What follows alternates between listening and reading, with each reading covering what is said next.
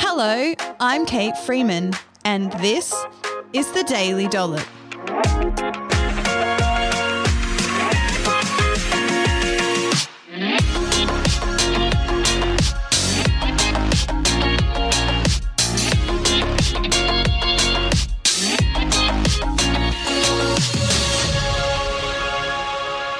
On this episode of the Daily Dollop, I'm chatting with registered nutritionist and fitness expert James Kuhn all about building muscle. Stay tuned for this episode, everyone. It's going to be a good one.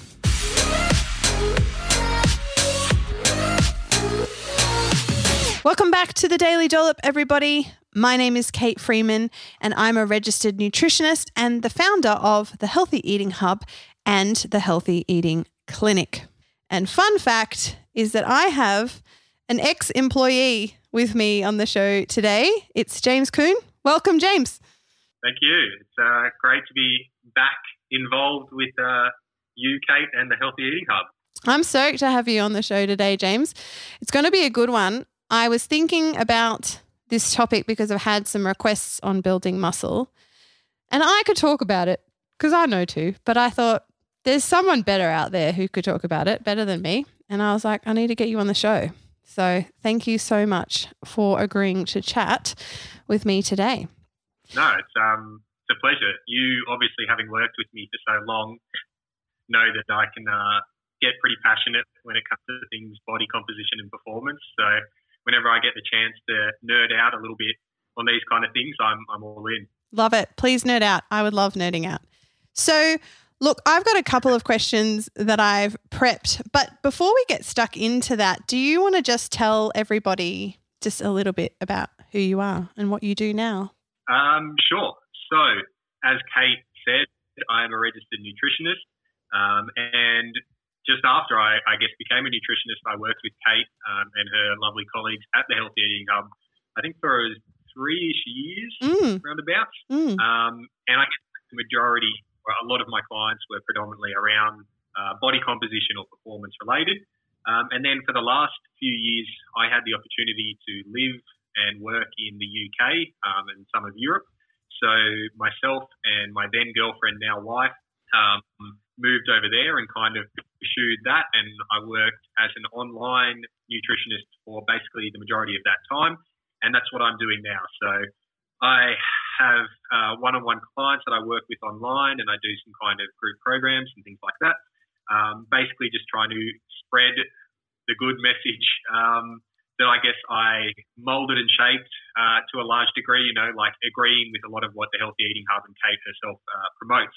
Um, and from, I guess, a background standpoint, for much of my youth, I played a lot of sport. Um, and then after that, specifically when we're talking about body composition and I guess building muscle, from uh, the ages of you know 17 till this day, uh, I've worked at at least maintaining or trying to build a sizable amount of body mass. Um, so competing in physique-based sports, which I guess gives me a little bit more in the trenches type knowledge of the struggles that can come about when it is trying to uh, add muscle mass. Love it. So good. So this is your guy to ask questions of. I will have the links to James's socials and website in the show notes if you want to find out more about James and contact him. He is your guy for building muscle more than me. I mean, I can help you build muscle, but James can probably do it better than me. So I just want to start this whole session off with why is it good to have more muscle? And I suppose it's a bit of like, we want more, is it good to have more? Like, why do we want more? Why is it good to have more muscle? I'd love to hear your thoughts on this. Uh, cool. Yeah, it's a great question. And I think it's probably something that people don't I pay enough attention to or undervalue in terms of muscle mass. And maybe that's because when they think of adding muscle, they think about, uh, you know, your anabolic steroid bodybuilders and having yeah. humongous uh, on you.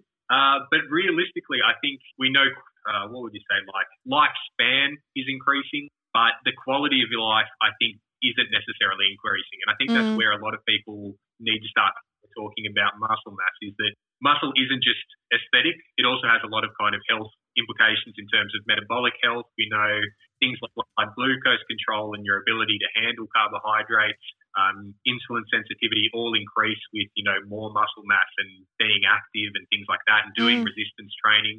functionality as you age as well. Um, so just having the ability to be able to move and do things that you want to do Yeah. in life, um, picking things up, down safely, moving, um, and there's some pretty you know interesting, I guess, research around recovery from injuries and serious illnesses, and people that tend to have a little bit more lean body mass tend to recover quicker and have better outcomes there. Yeah, interesting. Um, and then you know we also know that. Oh, sorry, you go. no, I was just saying that's interesting. That I didn't know that. Yeah, There you go. Yep. And then from, I guess, like when we're talking about like our elderly, um, realistically, we know the people that have like the best, you know, hand grip strength and ability to go from seated to standing and things like that and balance all tend to have better outcomes and quality of life up until, you know, they end up passing away, which I think is what everyone should probably aspire to. Mm, yeah, I love that. It's so great. I certainly am chatting when I'm chatting to ladies if I, they're doing a body composition scan with us at, over at the clinics. Um, I had a lady today, actually, just this morning, whose muscle mass was above the normal range. And she asked me, she's like, Oh, do I need to get this down to normal? And I was like, No.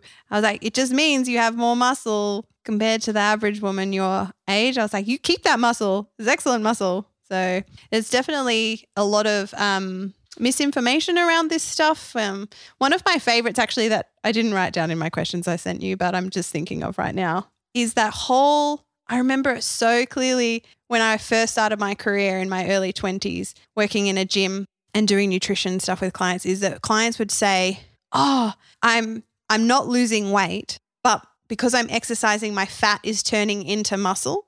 Um, and people used to say that all the time. And it wasn't until I actually thought about that more deeply I was like, that actually doesn't happen. Like muscle doesn't turn into, I mean, fat doesn't turn into muscle.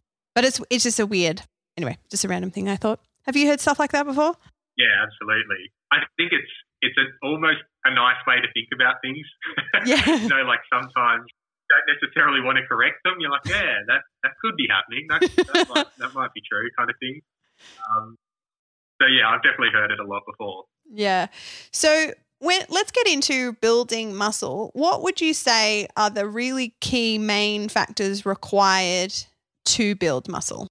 Yeah, cool. So I think number one, um, obviously this is the nutrition podcast primarily, Mm. um, but what we need to remember is that when it comes to building muscle, nutrition is more like has a more permissive standpoint rather than stimulatory.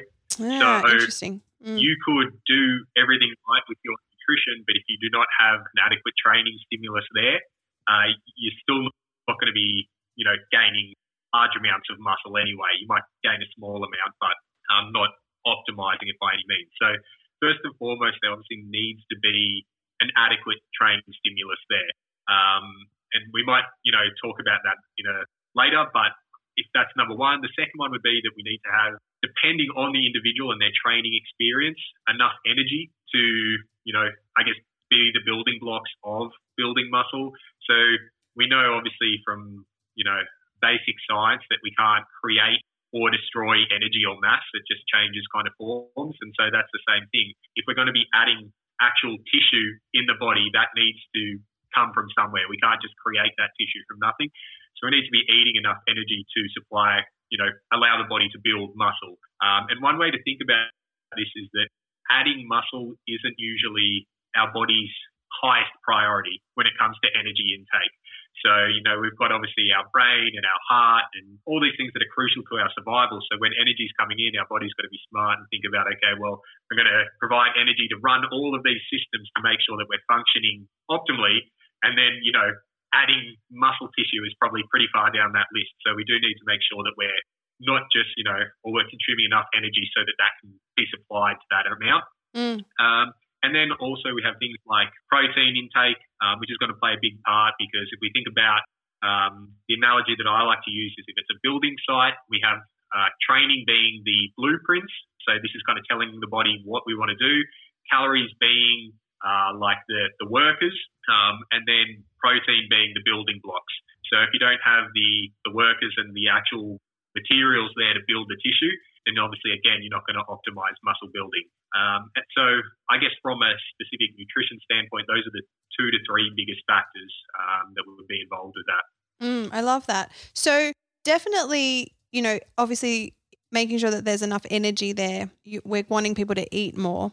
Now, I don't know about you, but I've certainly found in my career getting somebody to eat more in a culture of eating less um, and, you know, quite strict dieting or fasting and stuff can often be really confusing to them. So, you know, is it just a matter of eating more of whatever, or do you need to be quite specific about the calories, you know, of the diet quality or the type of food that you're eating? Yeah, I think this is something that is going to be a little bit on a client per client basis. But a lot of the time, if it is someone that is fearful of gaining and like more fat, uh, then you're probably going to err on a side of caution and go a slightly smaller surplus.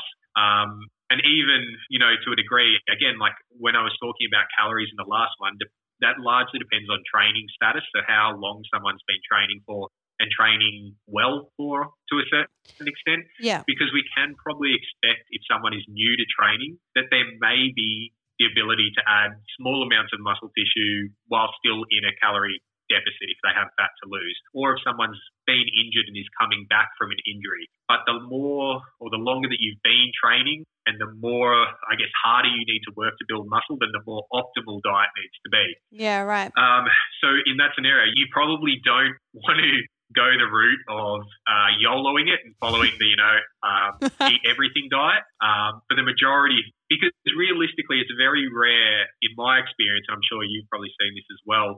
A lot of the time, it's not athletes who are training two or three times a day and have super large energy expenditures. A lot of the time, it's, you know, you someone who is working out maybe once a day or five times a week or four times a week, but may have a relatively sedentary job outside of that. Um, and so when we consider the overall energy expenditure of that individual, even though they might be crushing it in the gym for an hour each day, like in the grand scheme of things, that doesn't create huge energy needs. So, mm. uh, yeah, it's, it's something that needs to, I guess, tapered. I, I generally advise people to start off with a small surplus and then we can, you know, see how the body responds and always adjust from there. Yeah, I like that.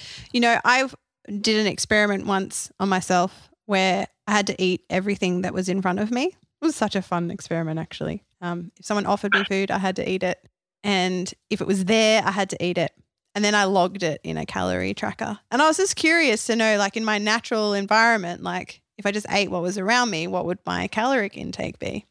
And I averaged 3,000 calories a day, which frightened me a little bit because my, you know, rough energy needs are closer to the 2000 mark. And I was like, wow, it's easy to be in a surplus. So I've often said to clients with building muscle and a surplus, I'm like, it's pretty easy to be in a surplus. You know, let's just focus on some diet quality here. And often I can get them close to their energy needs, maybe a little surplus without, yeah, I don't know if that's what, but I've often found like it's easy. It's super easy to be in a surplus. Yeah, it, it definitely depends on the individual. And mm. there are people, and I think this is like, it varies so much between individuals, but there are certain people where it seems their metabolism does seem to kind of adjust to intakes faster than, say, uh, other people's. Mm. Um, so you might find that what you, you create an initial surplus and then it's kind of just it disappears, whether that's due to them just generally moving more throughout the day or other reasons that are impacting their metabolism, um, there can be quite a difference between, say, their, their maintenance or their fat loss intake calories and their building muscle calories. Yeah, yeah. And I think that's so true. The point about it's just so different for everybody. It's really taking people uh, where they're at and then tailoring your advice to them from a nutrition perspective for their goals based on yeah what they're currently doing and what their lifestyle is looking like. We're going to stop the chat there with James and continue in part two tomorrow. So make sure you tune in. Until next time, have a great day, team. After years of being bombarded with diet culture, I so understand that the world of healthy eating is super, super hard. My healthy eating program helps people who are struggling with their eating habits to lose weight feel good about themselves and eat well for the rest of their life. I do this by teaching one nutrition principle at a time and showing you how to establish this knowledge as a habit in your everyday life. This is unlike any other program on the market today that simply gives you a meal plan, a list of good and bad foods, or expects you to change everything all at once. Life's too short to live with food stress. To become a habit builder and not a crash dieter, join my program today at healthyeatinghub.com.au. Thank you so much for checking out the Daily Dollop. Don't forget to rate, review, and subscribe so that we can spread the podcast far and wide and so you don't miss an episode.